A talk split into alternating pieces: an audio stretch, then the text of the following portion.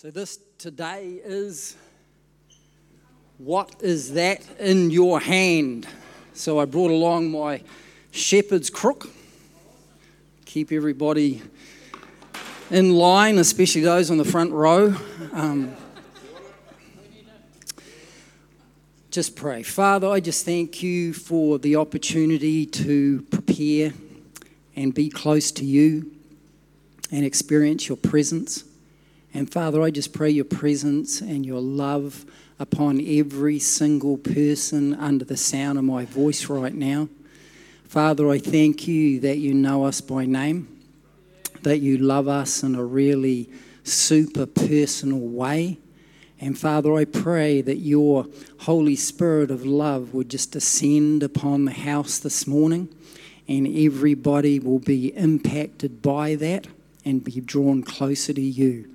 I pray that I will communicate in an accurate way the things that you've spoken to me, and uh, I thank you for that. I pray these things in the authority of Christ. Amen. Okay, my scripture this morning is um, found in Exodus chapter 4, and we're reading from verse 1 through verses 5. Exodus chapter 4, verses 1 through 5. but Moses protested again. What if they won't believe me or listen to me? What if they say, The Lord never appeared to you? Then the Lord said to him, What is in your hand? What is that in your hand? A shepherd's staff, Moses replied. Throw it to the ground, the Lord told him. So Moses threw down the staff and it turned into a snake. And Moses jumped back. Then the Lord told him, Reach out and grab its tail. So Moses reached out and grabbed it, and it turned back into a shepherd's staff in his hand. Perform this, the God of Abraham, the God of Isaac, the God of Jacob, really has appeared to you. Now, I guess you all know the story pretty well, pretty famous story. Started out Moses as a baby in a basket in the River Nile, pulled out of the Nile by a princess, princess of, um, of Egypt, and brought up by her. And then uh, he intervenes in an incident between an Egyptian and, and an Israelite and kills the Israelite. And as a result of that, Egyptian, sorry, he killed the Egyptian and he ran in fear for his life into the wilderness. And he trucks up to this well and there's a whole lot of ladies there with their sheep and some really pesky shepherds chasing them off. And so he stood up for the ladies, and um, that's for any single guys. and uh, he gets invited back to the house by a guy called Jethro and marries one of the daughters. And as the story develops, he is out in the wilderness with his flock of sheep and his shepherd's staff, and he's, he's walking along with the sheep and suddenly he comes across this bush that's on fire, but it's not burning up. And he says, Whoa, this is a freaky thing to see. I better check it out. So he walks over to this bush, and then lo and behold, a voice speaks out of this, out of this bush that's on fire and says, Moses, Moses. And that's the first significant thing I want to point out this morning that God knows your name. That is a powerful thing to think about that the God that created this universe, created you, everything we see and feel, knows your name today. Regardless of what you think about yourself or how you see yourself, He sees you. He sees your heart and He knows your name in a really personable way. What do I see here? What is that in your hand? What do we see? The Lord repurposed something that was ordinary and everyday and used it for his purposes. He said to Moses, What is that in your hand. Now, I've, I've been a shepherd, And even today, this morning, before I came along here, I shifted some cattle and I took my stick with me. It wasn't aluminium, but I always carry a stick. Animals are big, cattle are big, protect yourself, but also my one's plastic, get through electric fences, things like that without getting um, whacked by the fence. But he took something that was ordinary and everyday to Moses, a tool of his trade, as his job as a shepherd. The Lord told him to throw it down, and he threw it down, and it became a snake. Interesting, he took something that was dead and inanimate and brought it to life, made something life out of death. The other interesting thing that we see there is Moses threw down the staff and it became a snake. He took something that was powerless and made it something that was dangerous. Moses jumped back from the snake. Glennis and I were just in Perth recently with um, two of our sons. We were walking along one of the sidewalks there near my son's house, and my son said, Whoa, a snake! And there was this big tiger snake going across the path in front of us.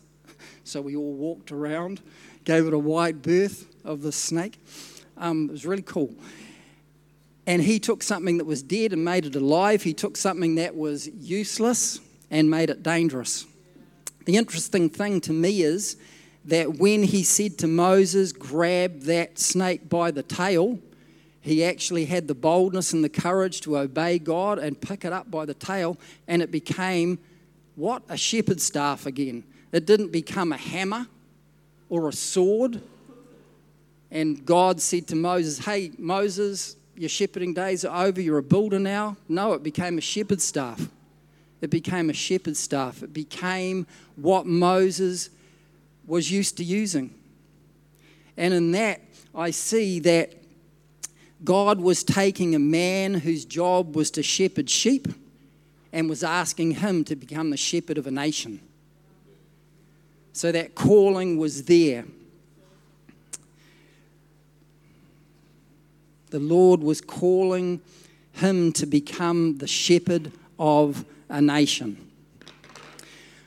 What is that in your hand? What does that mean to me? What have I got to give? What have I got to sow? Uh, for a few years in my life, I was um, working as a contract fencer, and sometimes the work would just dry up and so I, what I would do was I would just give my labour for free. I would ring somebody up and I would say, um, "You got you got anything to do? Any fences to fix? Something to fix?" And I would go along and work for free, and just give my time. And lo and behold, within a few days, I would get a phone call. Hey, Dave, we got some fencing for you. And that was that was what I had in my hand. I had my labour, I had my time, and I gave that. That was something in my hand at the time. What is a passion that stirs me to be the best I can for the Lord? Each of us are different in this. What do I believe that the Lord has placed in me that is organically from Him?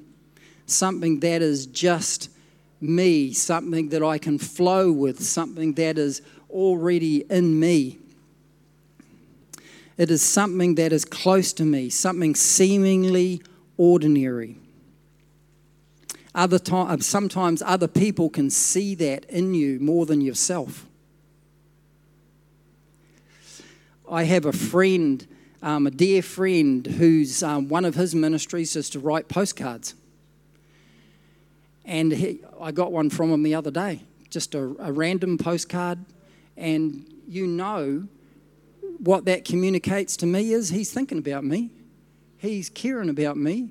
Just a simple postcard, you know, and, that blew me away because I thought, who would who would think that you know you're calling what's in your hand? You could just love people by sending them a postcard. I just think that's um, that was a really a beautiful thing to do. This staff, this gift placed in you, cannot be removed. The Word of God says that the giftings and calling of God are without repentance. That means you can't say, hey, you know, that's not me anymore, I'm not doing that. They can lie dormant and be asleep within you. These gifts, these things that are in your hand, can be stirred and brought back to life. So don't give up. Be encouraged. Do not belittle the gift of God, even if it's writing postcards or whatever. Do not belittle the gift of God placed in you, but ask for wisdom. Ask for guidance. Do not belittle or criticize the gift placed in other people. It's church is an interesting thing. Life is an interesting thing. Just being in the community is interesting. We all have different gifts. Some people are loud, some are quiet. The loud ones will say, Why isn't everybody loud like me? The quiet ones will say, Why are they so loud? Some people are bold, some people are meek. The bold will say to the meek, Why are you so meek? Sharpen up get, get going, you know, show a bit of energy. And the meek will say, Why are they so out there all the time? You know, we've got all these different things going on. Our gifts and what is in our hand, what we are called to do, operate best through humility. Humility. I don't know if you can remember being at school and the teacher would ask a question and there'd be one kid that would go, Oh, choose me choose me. They jump up down, choose me. They're jumping up and down like this. And the teacher would, you know, get fed up with that person all the time. They'd look for the quiet one, you know, they'd try to pull it out. So it's about humility in the gifts. The Word of God says that God opposes the proud, but He gives grace to the humble. That's one of the things you see with Moses in the story that we related from Exodus chapter 4. He was reluctant to come in that, into that position of leadership. God had to, to goad him and bring so many situations across his path and say, Oh, you know, I'll do this if you do this. And in the end, God got angry with him and got Aaron, his brother Aaron, to go and speak to Pharaoh in the end. Interesting thing. And uh, what is that in your hand? This is a personal word spoken to Moses. If he listens and obeys, many people are blessed. But the Lord speaks to the individual first. A personal word, personal word spoken to a man, one man. That person takes what God says and thinks about it, turns it over in their mind. They should ask for wisdom and understanding and guidance. Hearing God speak is no guarantee of instant results. If you carry on in Exodus, when Moses went to Pharaoh and said, Let my people go, one of Pharaoh's responses was, You guys must be lazy. I need to make it harder for you so you can get your own straw now instead of my workers supplying it. And then the Israelites were crying out to Moses, Oh, you've made it worse for us. You know, so that it's not always a guarantee that things are going to get easy straight away.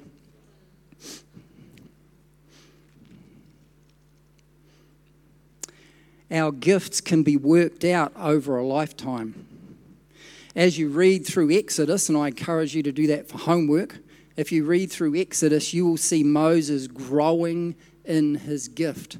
In the end, he starts talking to Moses instead of Aaron. In the end, you see Moses really stepping into this leadership role to the extent that one day, in the golden calf incident, God decides that he's going to wipe out the entire Israelite race and start again with Moses. He actually says that to him. Says that to Moses. I'm going to start, you know, if there was any ego in the man, this is his opportunity. Hey, you know, I'm going to repopulate the whole earth and everybody else is going to get incinerated. Whoa, you know that. But no, what did Moses say? He said, Lord, unless you go with us, it's not going to happen. Don't do this. Hang in there with your people. That shows you that what his heart was was to still be a shepherd. He wasn't going to kill the sheep. His heart, even in the face of God, wanting to take them all out just out of sheer frustration and anger, Moses said, No, that's not going to happen be faithful to your people. And he actually says, Lord, it's your presence that sets us apart from all the people of the earth. Moses just wanted the Lord's presence. That's how much he'd grown in this calling, in what was in his hand. He grew and grew in that. And the Lord wants to do the same with us. What is this in your hand? So, in practical terms, what does this mean for us?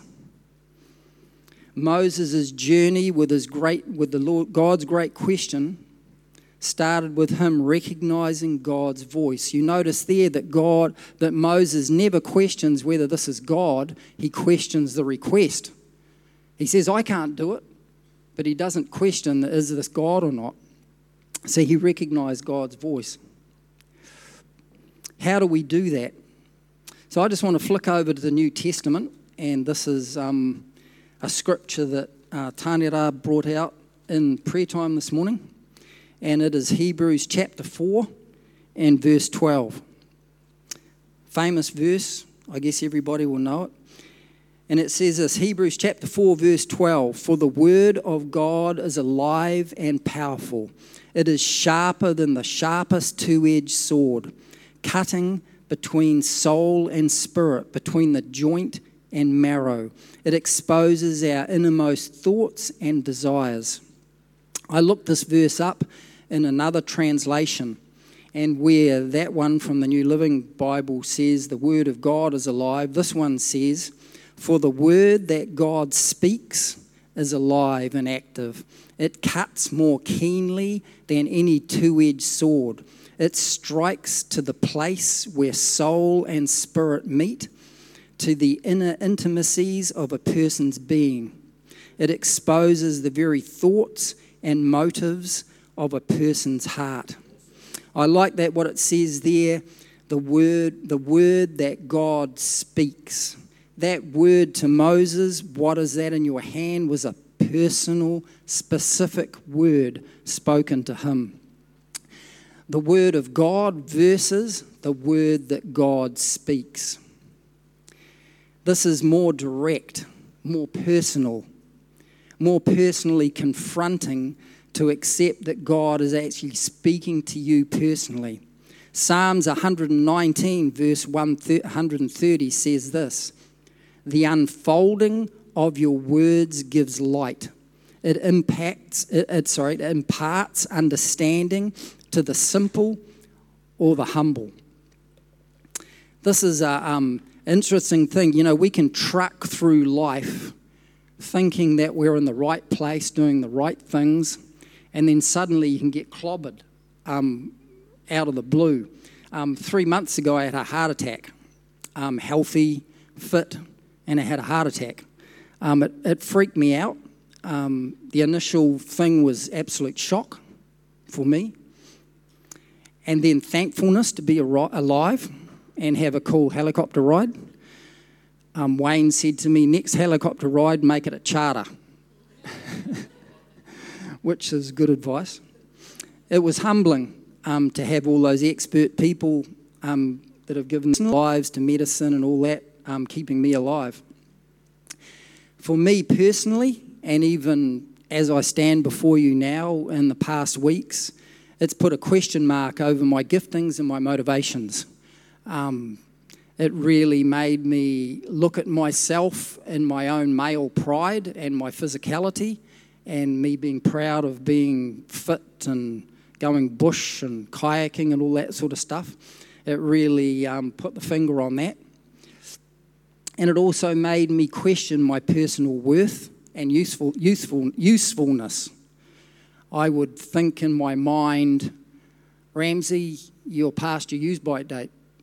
And just think, thoughts like that would go through my head.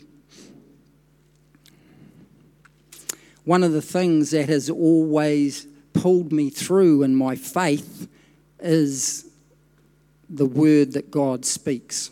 The word that God speaks to me through the scriptures. I have been um, concentrating more on memorizing scripture, but in a personal way, and hearing God speak to me on a daily basis through, through the scriptures. And one of the ones that has been really impacting me lately is um, Philippians chapter 4. And I'm going to read this to you and I'm going to, sh- I'm going to explain to you the practical application for myself.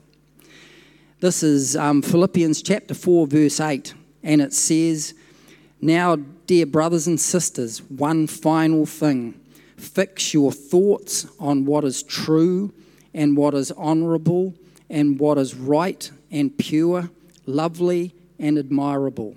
Think about things that are excellent and worthy of praise. So for me, I would hear the Lord bring that scripture up to me whenever I would have that thought go through my mind, you're past, your use by date, Ramsey, you know, that's it for you. That scripture would, the Holy Spirit would bring that scripture to me in the sense of specific voice, and He would say to me, Is that true? And I would say, No, that's not what I am in Christ. I can do everything that God asks me to through the power of Christ who lives within me. And so that, that is what was true for me in Christ.